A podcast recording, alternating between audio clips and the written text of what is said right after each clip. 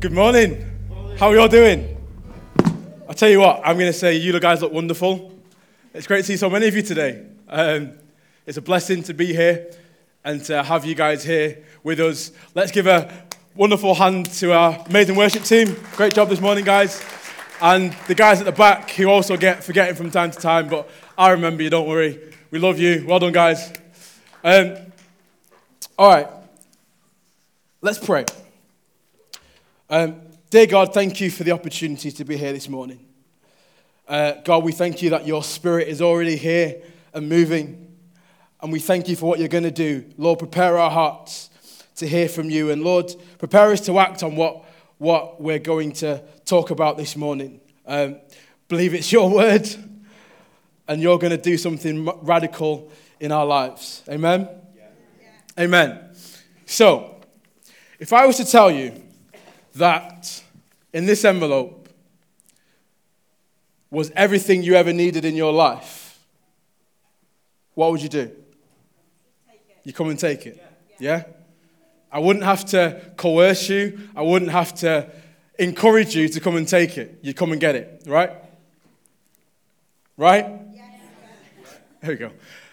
And then if I was to tell you that in this envelope was everything that all the people that you know needed, would you get it or would you keep it to yourself? What would you do? You come and get it. And the reason why we do that is because we've been blessed and we want to bless other people, isn't it? Yeah? Because we've got all we need. And so we now want to give to those that are in our circle that we care about, that we love about, and we want to give them everything that they, they need, right? So, this morning we're talking about evangelism. Uh, and I guess the title of my message, if you want to put one, is called It's Good to Talk. Because ultimately, it is good to talk. Reminded of the uh, telephone advert, and I used to, it used, to, it used to annoy me, but anyway, I've coined it this morning, so I guess it didn't annoy me that much. And I would say right from the start, yeah, right from the get go, we must evangelize. Yeah? Um, I think it's good to start with the truth and start with the, the hard facts, right? We must evangelize. If you are a Christian in here, then you must evangelize. And basically, what evangelize means, or evangelism, so if you hear me say that word throughout my talk this morning, understand what I mean. And what I mean is, we must tell other people about the good news of Jesus Christ. And we must tell people about the good news of the gospel. And more than that, we must tell the truth of the gospel and not dumb it down or make it appealing to them so that they accept the gospel that we want to tell them so that they come to Christ. Okay? So it's important that we tell them the gospel. And I guess a prefix to that is that you understand the gospel yourself before you can tell people the gospel. Um, but ultimately, as Christians, if you're a Christian in here today, our responsibility is to evangelize. We've been given something of infinite value, and so we don't keep it to ourselves. Because if I care about you, if I care about Tony, if I care about Barry and Vicky, then there's something that I've got that has blessed me, and therefore I want to bless them. Yeah? I want them to experience the joy that I've experienced if I can give it to them. Um, turn with me, if you will, to Mark chapter 16. Turn or tap in your apps. And if you've got neither, it'll be on the screen. Um, and it, we're going to read a, a very well known passage of Scripture. Um, and a lot of people call it the Great Commission. Um, but there are a couple of things that I want to point out from it. Like, you probably know it if you've grown up in church, it's one of those scriptures that you know, yeah? But I think there's a couple of things to point out before we move forward. And we're going to read verse 14 and 15, then jump down to verse 19. Are we there? Yes. Awesome. Oh, great. Right. It says, Afterward, he appeared to the eleven themselves as they were reclining at the table. And he rebuked them for their unbelief and hardness of heart because they had not believed those who saw him after he had risen. Verse 15, and he said to them, Go into all the world and proclaim the gospel to the whole creation. Verse 19, So then, the Lord Jesus, after he had spoken to them, was taken up into heaven and sat down at the right hand of God. It's a very well known passage, isn't it? Yeah, you might not read as far down as verse 19 sometimes, but I would encourage you to read portions of scripture instead of verses. Um, but it's a very well known scripture. There are a few things I want to point out. The first thing is when I'm finished here on the stage, what's, what, what would you expect me to go and do? After, have a coffee, but immediately after, I'm going to go and sit down, right? Because when I'm finished, that signifies what? That I've done what I came to do. Okay? And so we read in verse 19 that after he'd spoken to them, he was taken into heaven, and Jesus did what? Sat down. You see, oftentimes we can pray for God to do things when He's like, I've done what I needed to do. Yeah? So let's take this scenario into, into, into account. Yeah? Jesus came, He was born, yes? He lived on the earth, He died, then He rose again, He reappeared, and went back to heaven. Yeah? So He'd done all He had to do. He'd done all that He was sent on the earth to do. And sometimes we can say, God, I want you to do more. I want you to show more. Give me more. Give me more of yourself. Give me more of who you are. And God's like, I've given you everything. Now you go. Yeah? Jesus sat down because he had finished all he had to do. And so we're talking about evangelism. And in the context of that, what I'm saying is it's now time for us to go and do what he's given and told us to do. Yeah? Let's not wait. Let's not pray for a big move of God when we, in fact, look to the person on your left. If there's someone on your left, look to the person on your right. Okay? The people you've looked at, they are the move of God that we're going to see in Warrington. This place is full this morning, but I'm going to tell you it's not enough. Why? Not because I'm greedy, not because I, I, I, I want to be up here and be like, woohoo, look at a, a, a full hall of people, but because there are more people out there that need the good news of Jesus Christ. And so we, all of us in this room, the kids, the youth, they're the next generation, right? But even they can go and take the gospel of Jesus Christ to their friends. We are the move of God that we're going to see. So, yes, we can expect God to do great things, but I'm going to suggest that some of the things we're waiting for, God's waiting for us to go and do. He's given us everything we need, now we should go. Verse 14, what we see is that Jesus appeared to the disciples. They saw him. And after he, they'd seen him, he gave them the commission. Have you seen Jesus? Has he changed your life? Has he impacted who you are so that you are no longer the person you ought to be? Jesus appeared to them and then he gave the commission. Because we often read the commission, just go. But it's important that if you've seen Jesus, then you go because you go with what you have seen. Because what, what were they telling people? They were saying, I have seen the Christ. I have seen him that is risen. He was dead and now he's alive. I have seen him. Have you seen Jesus? And if you're saved and your life has been changed, I'm going to answer that question for you. Yes, you have. Okay? We have all seen Jesus if we're saved in this place this morning. And so, because we've seen, we take what we have seen of him and we tell the people around us. We tell the people that we meet. It says, Go into all the world in verse 15. The, all, all the world is all of your world. We often think of far countries that you have to jump on a plane. But how about this is, we, this is part of the world, isn't it? Yes? And so this part of the world needs reaching, right? And so we need to go into all our world and preach the gospel. and tell people of the good news of what we've seen that Jesus Christ is Lord and He cares and loves you where you are, you should come and see Him. And then in verse 15, just a question Who was the instruction given to? Disciples. How would we simply des- describe a disciple? A follower of Jesus. If you are saved, what are you? A follower of Jesus. Because oftentimes we can save the evangelism thing for certain people. We can let other people do the graft and look at that amazing um, evangelist, Reinhard Bonnke, those guys, right? We say these guys are amazing. Billy Graham, look at these guys. These guys are awesome.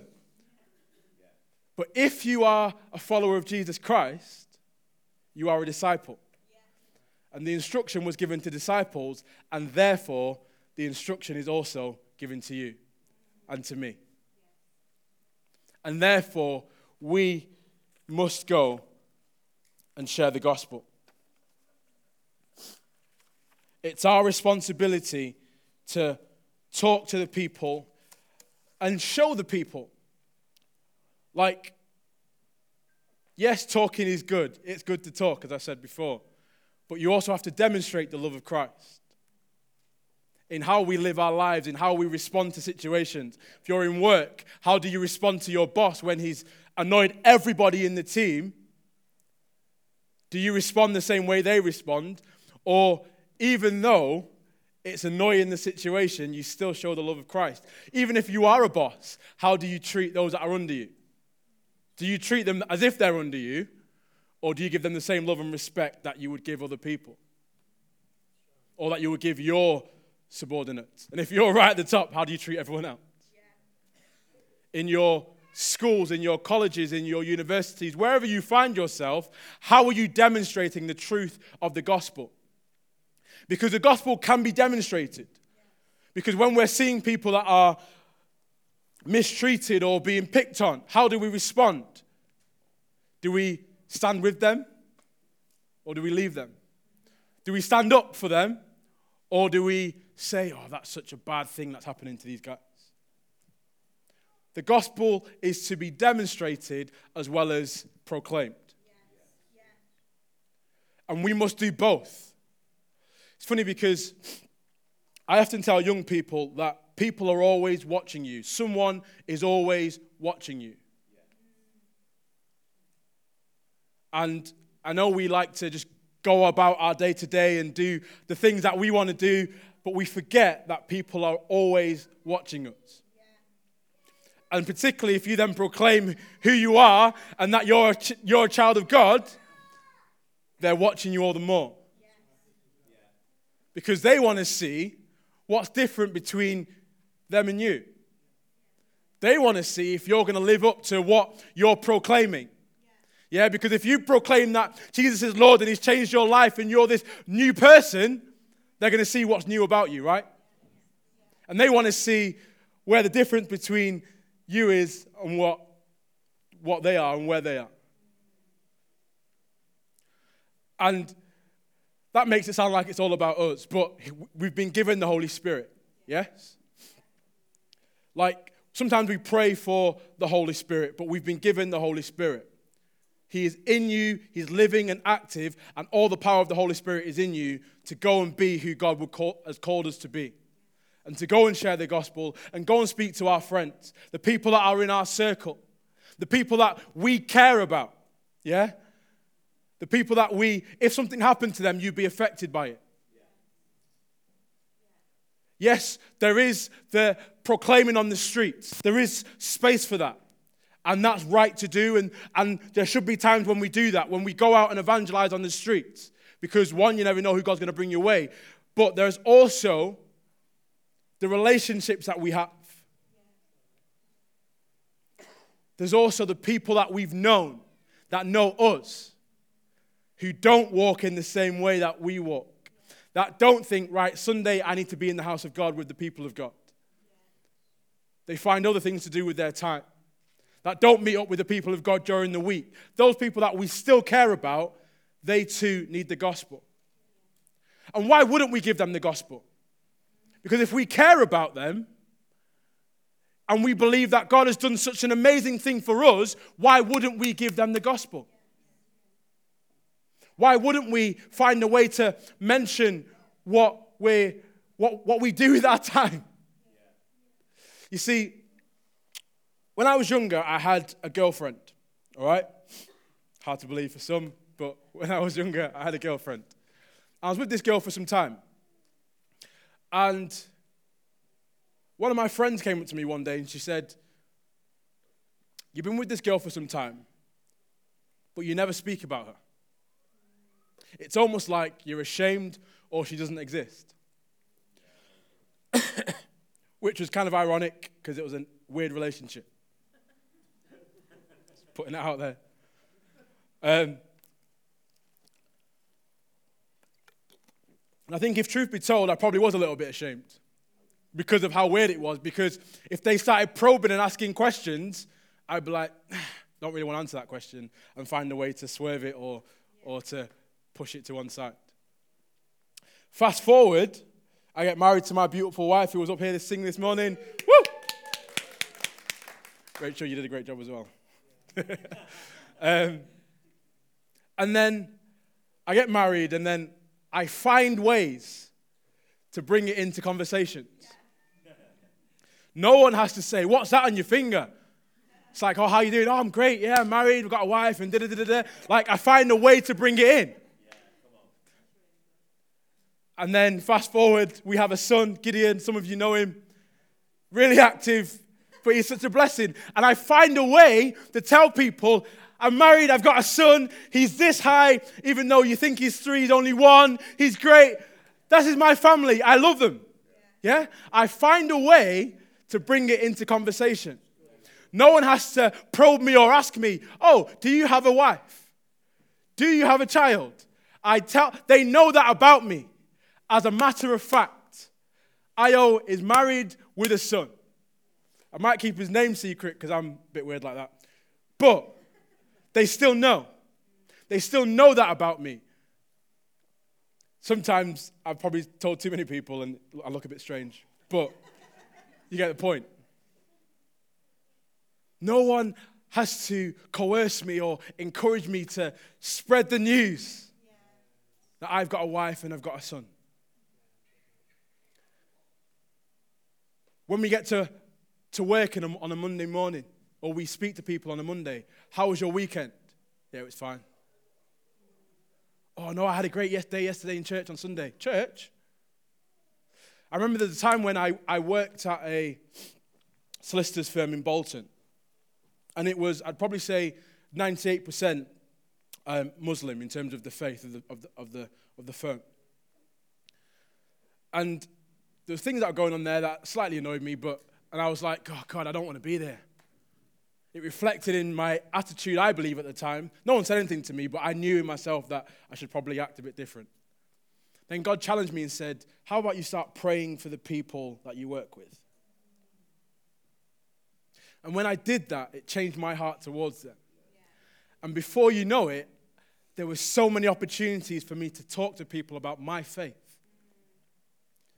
I, I say 98% of the, the people that worked there were, were, were Muslim, to the point where on a Friday they would allow them to go to the mosque and do their Friday prayers. Just what it, just what, what it was. And initially I was like, I'm a Christian, I'm going to chill, I'm going to stay where I am. Until God changed my heart for them. Sometimes God needs to change our heart for people.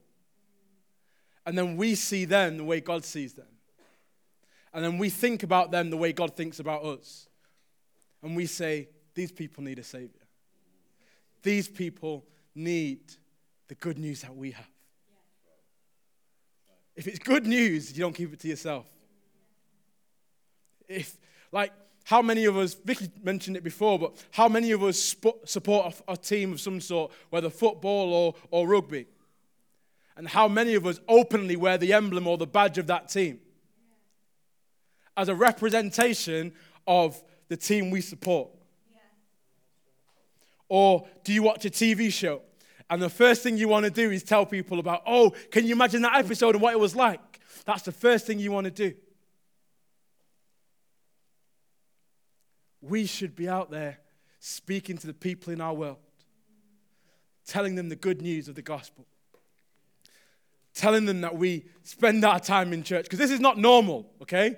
This is not normal what most people do. Most people do not week in, week out, wake up on a Sunday morning, go to a building, sit, lift their hands, jump around, sing songs. Like, it's not normal.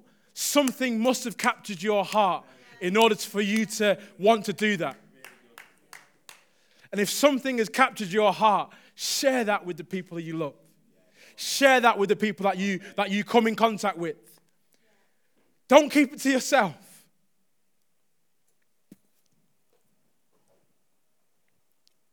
And to be honest, that's like the top and bottom of the, the sermon, really. It's good for us to talk.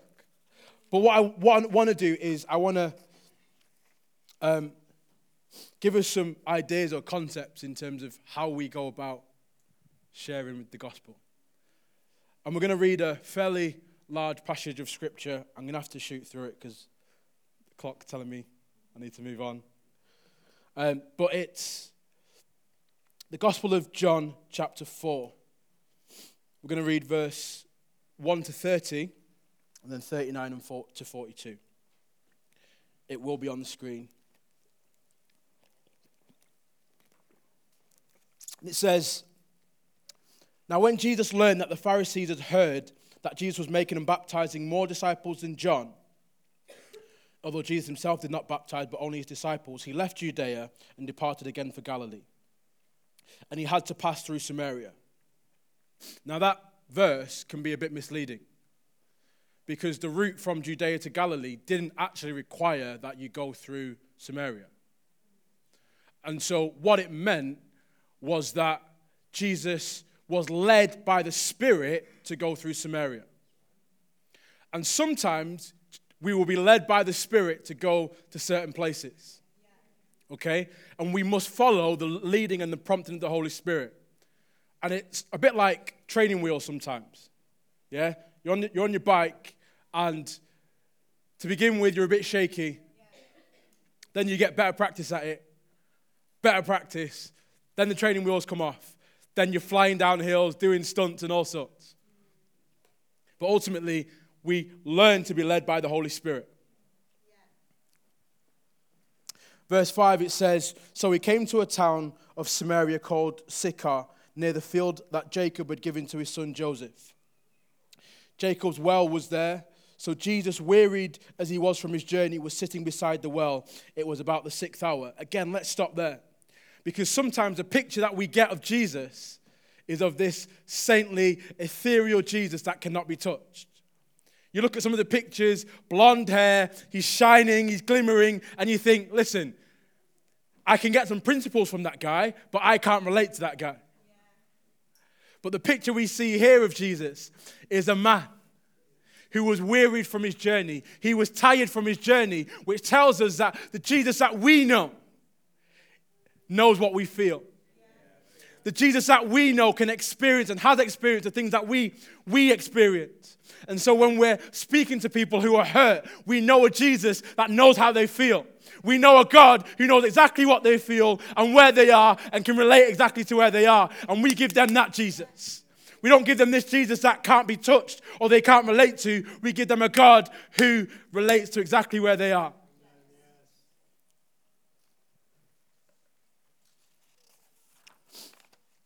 Jacob's well was there, so Jesus, weary from his journey, was sitting beside the well. It was about the sixth hour. A woman from Samaria came to draw water. Jesus said to her, Give me a drink, for his disciples had gone away into the city to buy food. The Samaritan woman said to him, Who is it? How is it that you, a Jew, ask for a drink from me, a woman of Samaria? For Jews have no dealings with Samaritans. Jesus answered her, If you knew the gift of God, and who it is that is saying to you, Give me a drink, you would have asked him, and he would have given you living water. Amen. The woman said to him, Sir, you have nothing to draw water with, and the well is deep. Where do you get that living water? Are you greater than our father Jacob? He gave us the well and drank from it himself, and as did his sons and his livestock. Jesus said to her, Everyone who drinks of this water will be thirsty again. But whoever drinks of the water that I will give him will never be thirsty again. Come on. The water that I will give him will become in him a spring of water welling up to eternal life. The woman said to him, Give me this water so that I will not be thirsty or have to come here to draw water.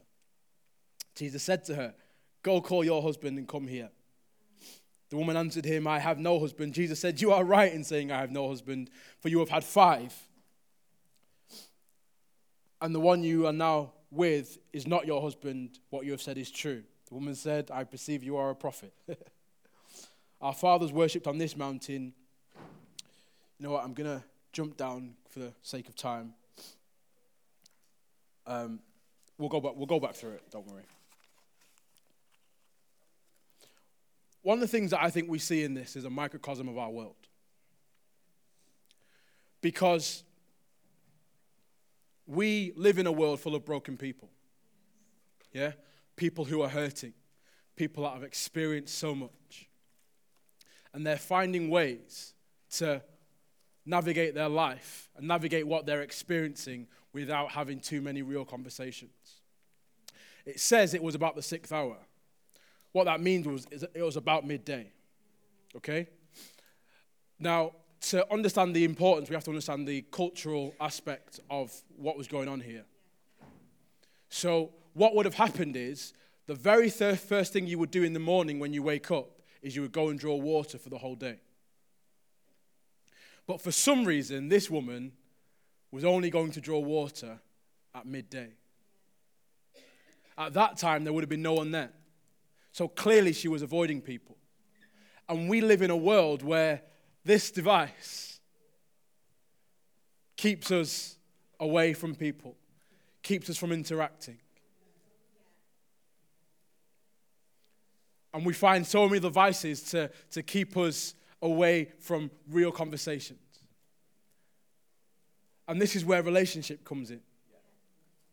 Because the people that we meet and are in our world, we can get the phones away and we can probe and we can ask questions and we can speak to them and we can get beyond the surface. Yeah, because, you know, guys, it's easy for us to talk about sports for the most part, and we keep it at that. Like, most guys could get together for four hours and talk sport and action films and say nothing else beyond that. Women are generally better at it, at having real conversations. But we all need to have these real conversations.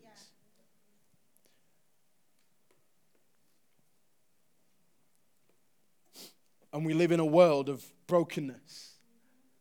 And the answer is Jesus. And so says a woman from Samaria came to draw water. Jesus said to her, "Give me a drink." The Samaritan woman said to him, "How is it that you, a Jew, ask for a drink from me, a woman of Samaria?" And Jesus said, If you knew the gift of God and who it was that was saying, Give me a drink, you would have asked him, and he would have given you living water. The woman said to him, Sir, you have nothing to draw water with, and the well is deep. Where are you going to get water from? And that's what some conversations are going to look like. Because if we think about it, Jesus is saying, You can have this amazing gift. And her response is actually quite defensive, isn't it? It's, Why are you talking to me? It's pretty much what she's saying. And then Jesus presses past that. He doesn't ignore it. He presses past the pain that she's responding with and says, If you knew what I was giving you, you would have asked, and I would have given you way much more than just water. And her response is still quite tongue in cheek. It's like, Well, you got no buckets, mate. The well's pretty deep. Where are you going to get this water from, lad? Yeah? It's still quite defensive. Like, have you ever spoken to someone and their first response is defensive or guarded? But then we see the response of Jesus. We see someone who's so focused on sharing the gospel, and not in the sense of, you know, like those really annoying salespeople who just want to get you to say yes. Ignore everything you've said to them and just want you to say yes. But you get really annoyed with them. It's not in that instance that we see Jesus is so focused. But have you ever heard the phrase, um, like a wounded lion? Or hurt people hurt people? Essentially, what's happening is when you have a wound, you respond out of your pain sometimes. And we see a woman here who is responding out of her pain. Some people respond in a harsh way, some people are just cold and guarded. But ultimately, it's their pain that they're responding out of. And what we see is an image of, of how we should communicate with people. We don't ignore their pain, but we don't respond to their pain in the sense of when they're guarded, we get defensive and we get aggressive and we get abrasive. But what we see is a God who still loves and still speaks and still tells a woman of the love of Christ. When we have our conversations, we might come up against people who are guarded. We might come up against people who don't want to know. How will we respond? Will we respond and like, well, forget you then? Will you be upset that they've rejected you coming into their world and telling them about something that they had no idea you were going to tell them about? Or will we understand that their pain is probably what's speaking? And rather than respond to their pain, we say, Jesus still loves you. He cares for you. And you know, we talked about being led by the Spirit, and sometimes the Spirit will lead you to say things that they had no idea you were going to say. And that will be the door that unlocks the conversation. But again, this is where relationship comes into it. Because that's when we're able to go deeper and to have these conversations and to scratch below the surface.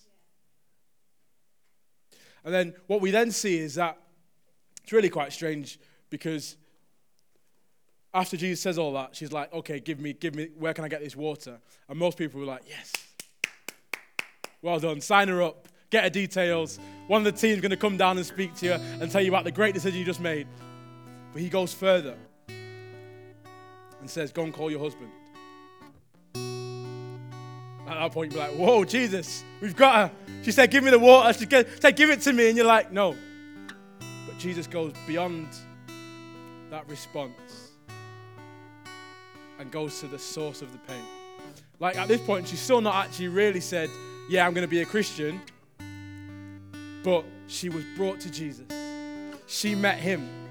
And then because she saw Jesus, what did she go and do? She ran into her town, if you know the story. And she told people and said, Come and see a man who told me everything that I ever did. And then they came. And in verse, I'll, I'll read it, verse 39. I think this is so amazing. What it says in verse 39 is that many Samaritans from that town believed in him because of the woman's testimony. He told me all that I ever did. Your testimony is important. Your life experience is important. You might try and discredit yourself and say, Well, I don't have this story that other people have. I don't have the same. I didn't go from like being a drug addict to being saved. That doesn't matter. That doesn't discredit what Christ has done in your life. Your story is still important, and your story will still bring people to Jesus. But then when we read further, it says, So the so when the Samaritans came to him, they asked him to stay with them, and he stayed there for two days. And many believed because of his word. They said to the woman, It is no longer because of what you have said that we believe. For we have heard for ourselves, And we know that this indeed is the Savior of the world. When you've seen Jesus, you'll bring people to see him. Then they will meet Jesus for themselves. And they will say, You brought me, but I've met him, and he's changed my life. Then they in turn will go and do the same. It's good for us to talk. It's good for us to share the good news that we, that we have. It's good for us to talk to the people in our world. And I'll be honest, it's not always easy. Yeah? I'm not up here saying that it's the easiest thing to do. Because the first time I mentioned to those guys I went to church, it was like, oh, I go to church. But then the next time it was, oh, yeah, yeah, no, I had a, had a great time. Sunday I went to church. Had a great time. Oh, church. Tell me about that. Why do you believe what you believe? And then you have the opportunity to begin sharing. If you've got mates that will text you later or message you later, oh, what are you up to? Oh, I'm just, just getting home from church. Sometimes it's easier to text it than to say it. But you start somewhere. Yeah? I'm not getting up, I'm not here saying that I am a great evangelist because I still get nervous from time to time. I'll be honest. Me and my wife did a, a, a mission trip before we got married. And we were going around um, Manchester and London witnessing to people on the streets. It was difficult to begin with. But then when you've got people around you who they themselves are sharing the gospel, you too share the gospel. You find a way. We all have a story. We all have people in our world that I couldn't, I couldn't reach the people that are in your world, and you might not be able to reach people that are in my world. And so we share the gospel and we give them the love of Christ. And when we've brought them to Christ, they will meet him for themselves and he will change their life. Amen.